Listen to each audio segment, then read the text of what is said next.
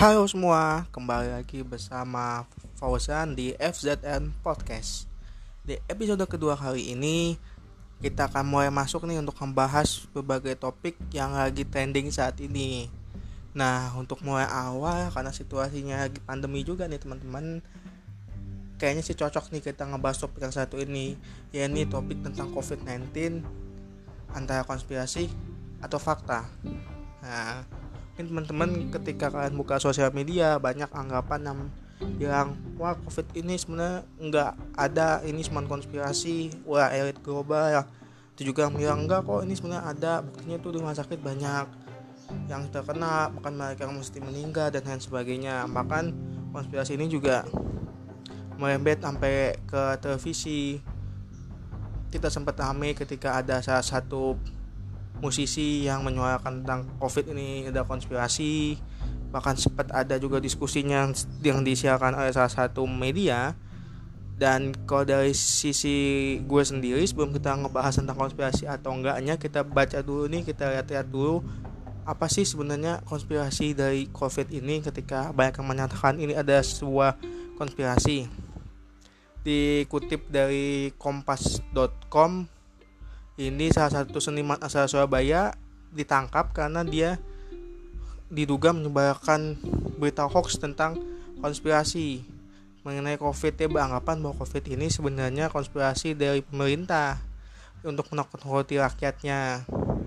Dan dia juga sampai menantang untuk menghirup udara atau menghirup udara langsung dari mulut pasien COVID-19 untuk membuktikan pernyataannya itu Selain itu bukan hanya dari sisi seorang seniman, ada juga seorang penasihat intelijen Kementerian Pertahanan yang sempat ramai juga di dalam podcast saya Om Deddy Kobusel namanya Bosman Bosman Sontoroyo Bosman Madigu. Dia juga mengatakan bahwa sebenarnya COVID ini banyak hal yang bisa di lihat lain dari segi covid mulai dari asalnya apakah itu berasal dari Wuhan atau bukan terus versi dari covid itu sendiri dan hal-hal lain yang dipercayai oleh dia bahwasanya ini ada suatu kepentingan dibalik adanya covid ini.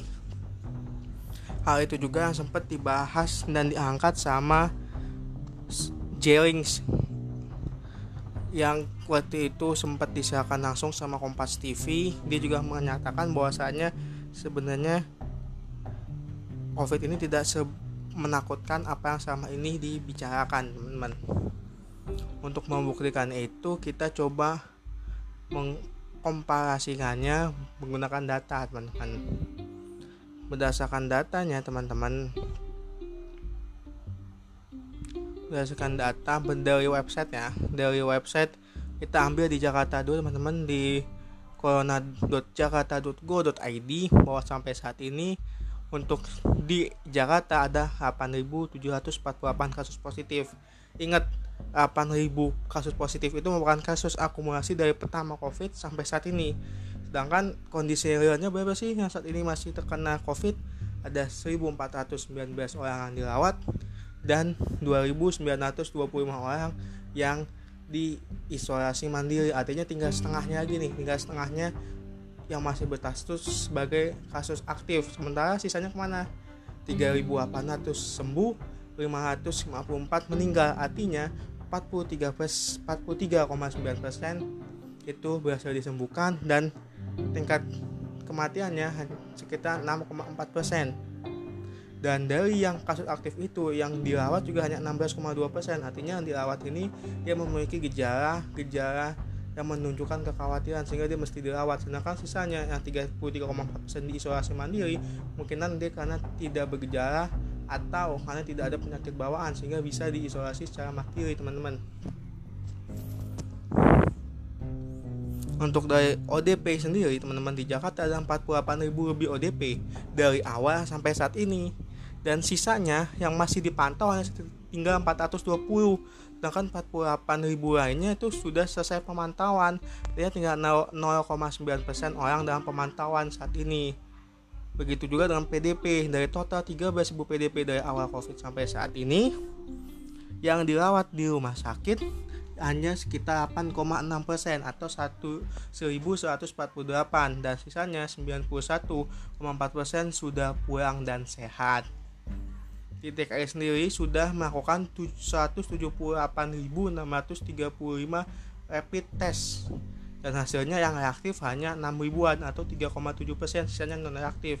Sementara untuk tes swab atau PCR test untuk di DKI sudah mengetes 95.068 orang dengan 197 spesien dan yang positif angka positif rate-nya hanya 9,2 persen dan hampir 90 persen negatif teman-teman. Itu berdasarkan data teman-teman. Kita lihat juga di peta persebarannya kalau di Indonesia kemarin kita sempat baca wah angkanya nih nambah atau naik 1000 angkanya jadi 37.000 OTW 40.000 tapi juga kita mesti lihat angka-angka lainnya di mana dari 37.000 itu sudah ada 13.000 orang yang sembuh dan yang meninggal 2.000 orang. Angka kematiannya masih di bawah 10% nantinya yang meninggal tuh 5,6% dari total konfirmasi. Dan yang dalam perawatan itu ada 21.000 yang sembuhnya tuh 36,8% yang walaupun yang sembuhnya juga belum nyampe setengah dari yang terkonfirmasi sakit dari jumlah total pasien tapi angka penyembuhan di Indonesia terus mengalami peningkatan dan untuk provinsinya memang Jakarta masih menjadi pem, apa ya semacam epicentrum dari covid tapi jumlahnya terus menurun teman-teman. Jika di awal kasus tuh Jakarta bisa menyumbangkan 30 persenan jumlah kasus dari kasus nasional sekarang Jakarta hanya 23,7 persen. Justru di daerah Jawa Timur yang sedang meningkat menjadi yang tadinya Jawa Timur tidak terlalu banyak sekarang dia jumlah kasusnya cenderung meningkat dan menyumbangkan 20,3 persen dari nasional teman-teman.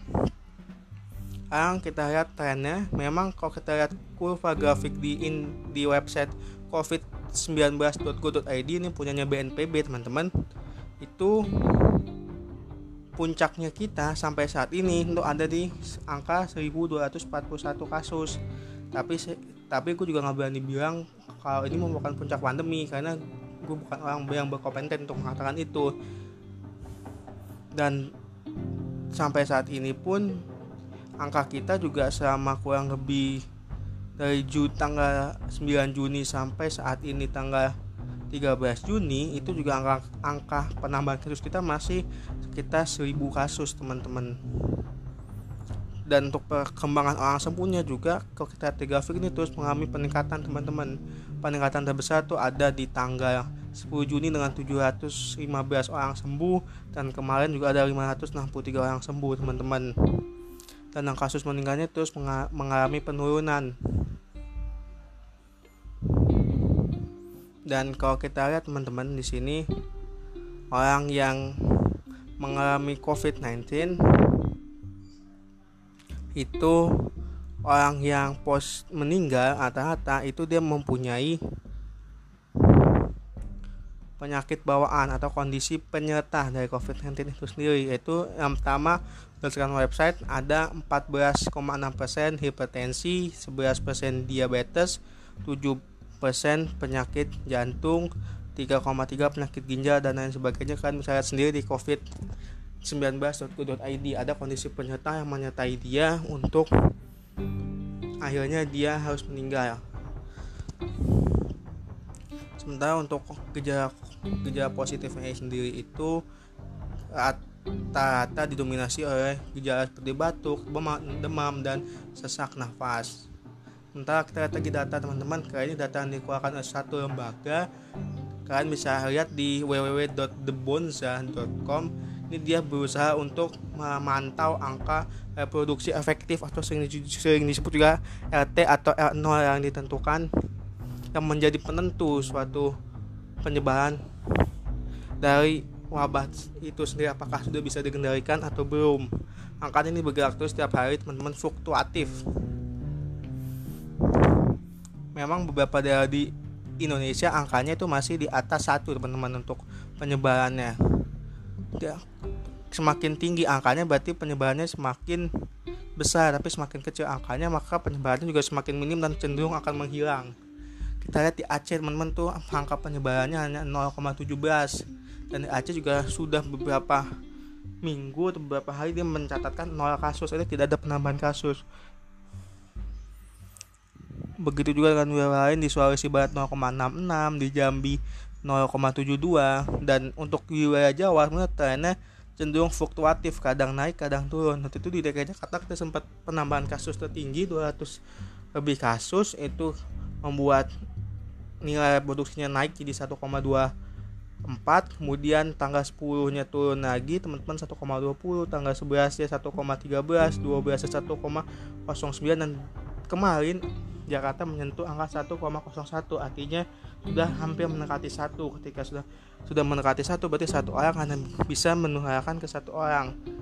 Dan di saat berakhirnya PSBB tahap 3 kemarin di Jakarta sebelum Pak Agup memutuskan untuk masuk masa transisi sebenarnya angka Jakarta itu ada di angka 0,8 sampai 0,9 artinya sudah di bawah satu. Dan nanti perkembangannya akan terus dilihat. Itu pula di Jawa Barat yang sudah angkanya juga cenderung antara 0,7 sampai 1 artinya sudah bisa mencapai angka di bawah satu teman-teman.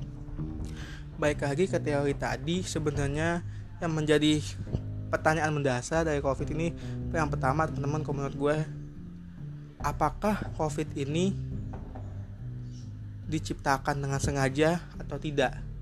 Itu yang mesti baik lagi yang tadi dibilang sama bosman Madi Gusontoroyo bahwasanya bukan berasal dari Wuhan seperti yang dicurigai oleh banyak orang tapi ada kepentingan lain. Ada oknum-oknum lain yang berusaha menciptakan covid ini. Dan itu coba bisa kalian tahu sendiri. Karena yang men yang menurut gue nih ya teman-teman nggak ada sesuatu yang diciptakan tapi tidak tidak menguntungkan sama sekali. Artinya setiap peristiwa pasti ada yang diuntungkan seperti perang dunia. Ketika ada perang dunia, siapa sih yang diuntungkan? Ya negara yang mempunyai industri militer paling besar. Itu yang pasti di, diuntungkan dengan adanya perang dunia. Karena pasti kita membutuhkan senjata saat perang kita mesti beli senjata itu ke si pembuat senjata. Itu teman-teman. Sama halnya dengan dengan wabah. Siapa yang paling diuntungkan ketika adanya wabah? Dan siapa di balik itu semua? Silakan teman-teman coba lakukan riset masing-masing. Terus yang kedua yang sering diontarkan oleh banyak orang termasuk oleh salah satu yang tadi gue bilang Jellings. Yang sempat mengatakan bahwasanya COVID ini tidak berbahaya. Sebenarnya teman-teman yang gue yang gue tangkap dari awal penyebaran COVID ini semua orang setuju COVID ini ada. Tapi yang membedakan kita apakah kita menganggap COVID ini seberbahaya yang sama ini di framing media atau tidak. Dan berdasarkan data yang tadi gue lihat di website itu memang tidak setiap orang yang meninggal karena covid kan berarti gue meremehkan covid ya setiap orang yang meninggal karena covid pasti ada kondisi penyertanya atau penyakit bawaannya. Dan tidak ada di data tersebut orang yang hanya covid saja tidak ada kondisi bawaan tapi dia meninggal. Karena di website tadi dijelaskan bahwasanya paling banyak orang yang meninggal karena covid itu pasti ada penyakit bawaannya. Itu teman-teman. Jadi semakin banyak orang sembuh ini juga semakin menandakan bahwa sebenarnya covid ini bisa dilawan dan covid ini bisa bisa bisa disembuhkan dan tidak mungkin tidak semenakutkan apa yang dibicarakan oleh media. Tapi yang menjadi kenapa covid ini bisa menjadi heboh? Karena penyebaran teman-teman yang gue tangkap memang covid ini dari segi mematikan mungkin iya standarnya sama kayak penyakit-penyakit lain. Kalau dia ada kondisi pembawa atau penyakit bawaan maka kemungkinan dia sembuhnya bakal kecil atau bisa dikatakan kemungkinan dia untuk kembali sehat itu juga kecil. Tapi jika dia tidak ada penyakit bawaan maka dia bisa kemungkinan sehatnya itu tinggi teman. Nah tapi covid ini yang mengerikan mungkin itu dari sisi penyebarannya. Penyebarannya kenapa? Karena masyarakat kita belum terbiasa disiplin belum terbiasa pakai masker belum terbiasa cuci tangan dan ketika di masyarakat kita juga sebelum ada covid biasanya orang batuk orang bersin itu kadang juga tidak memperhatikan etika etika dalam batuk etika dalam bersin seperti itu teman-teman lanjut ke bahasan sedikit tentang PSBB. Lantas sebenarnya PSBB ini efektif atau enggak sih teman-teman? Kalau kata Pak Kup DKI, sebenarnya PSBB ini tujuannya kan untuk mengurangi orang keluar rumah sehingga mengurangi pergerakan. Dengan adanya pengurangan pergerakan ini, maka bisa sedikit menurunkan angka penyebaran virus, teman-teman. Nah, baik lagi apakah PSBB ini akan terus berlaku, teman-teman? Kalau menurut gue, show must go on aktivitas masih tetap berjalan walaupun di tengah pandemi dan kita juga mesti tetap produktif. Nah kuncinya apa? Sebenarnya menurutku ada yang lebih penting dibandingkan hanya PSBB teman-teman. Kalian PSBB oke okay, kalian di rumah sama tiga bulan. Tapi ketika kalian diberikan kebebasan untuk PSBB yang selesai dan kalian bebas ya kalian kembali keluar tanpa ada protokol kesehatan tanpa ada kesadaran dari diri kalian untuk pakai masker cuci tangan dan lain sebagainya PSBB sama tiga bulan itu bakal percuma dong. Jadi yang lebih penting adalah penanaman ke masyarakat pokoknya setelah deh lo mau nganggap covid ini mematikan atau enggak lo mau nganggap covid ini berbahaya apa enggak tapi yang sama-sama kita garis bawahi bahwa kita sepakat covid ini ada. Dan untuk mencegahnya itu simple aja. Kita cukup pakai masker kita cukup cuci tangan ke mana-mana selalu bawa hand sanitizer atau mungkin setiap aktivitas cuci tangan dan pakai masker udah itu. Juga cara yang paling efektif untuk mencegah penularan covid saat ini. Jadi kalau kita dipaksa terus untuk PSBB dipaksa terus untuk berdiam di rumah ya kemungkinan ekonomi juga akan sulit teman-teman. Karena waktu tiga bulan yang kemarin kita PSBB pun sudah terlalu lama gue saat Tenggara sudah mau mencoba untuk membuka ekset ekonomi ya kondisi di sini masih belum membaik secara kesehatan. Karena kenapa? Karena kita juga terlalu gagap di awal saat menangani pandemi alat-alat tes kurang APD kurang dan lain sebagainya. Kesehatan dan, dan ekonomi bukan hal yang harus dipilih tapi harus dijalani secara bersamaan karena kita nggak bisa milih dua di antara itu. Karena sama saja ketika kita memilih kesehatan dan mengabaikan ekonomi nanti akan timbul persepsi ya bisa aja gue mati bukan karena covid tapi gue mati karena kelaparan. Dan ketika kita memilih kesehatan memilih ekonomi dengan kesehatan maka nanti orang bakal mikir wah jangan kita pengen di genosida atau atau dibunuh secara massa. Itu bukan teman-teman tapi baik kesadaran kita. Dan kita yang minimal ketika kita keluar rumah kita ada urusan berpergian dan lain sebagainya menggunakan masker dan cuci tangan. Karena kalau kita nunggu vaksin teman-teman ya paling cepat 2021 tuh baru, baru ada vaksin. Dan vaksin ketika ada juga hukum supply and demand ini berlaku ketika permintaannya banyak tapi supply dikit ya ujung-ujungnya pasti harganya mahal teman-teman. Dan apakah kita mampu untuk menyediakan untuk semua rakyat?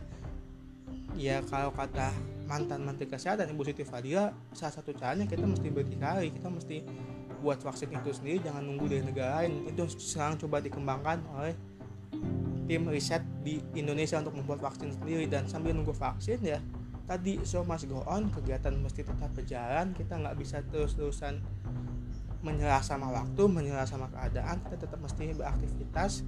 Dan apa yang dilakukan saat ini menurutku juga merupakan angka yang benar ketika kita ingin mencoba untuk show masuk kembali mesti ada tahapan-tahapannya. Dan di Jakarta sudah mulai masa transisi di Jawa Barat sudah ada beberapa wilayah yang melaksanakan AKB adaptasi kebiasaan baru. Tujuannya apa? Di dua masa ini atau di masa transisi atau di masa adaptasi kebiasaan baru tujuannya itu untuk membiasakan diri kita untuk ini minimal kita pakai masker saat kita keluar rumah. Karena dengan hal itu kita bisa mencegah penularan COVID-19 ini teman-teman.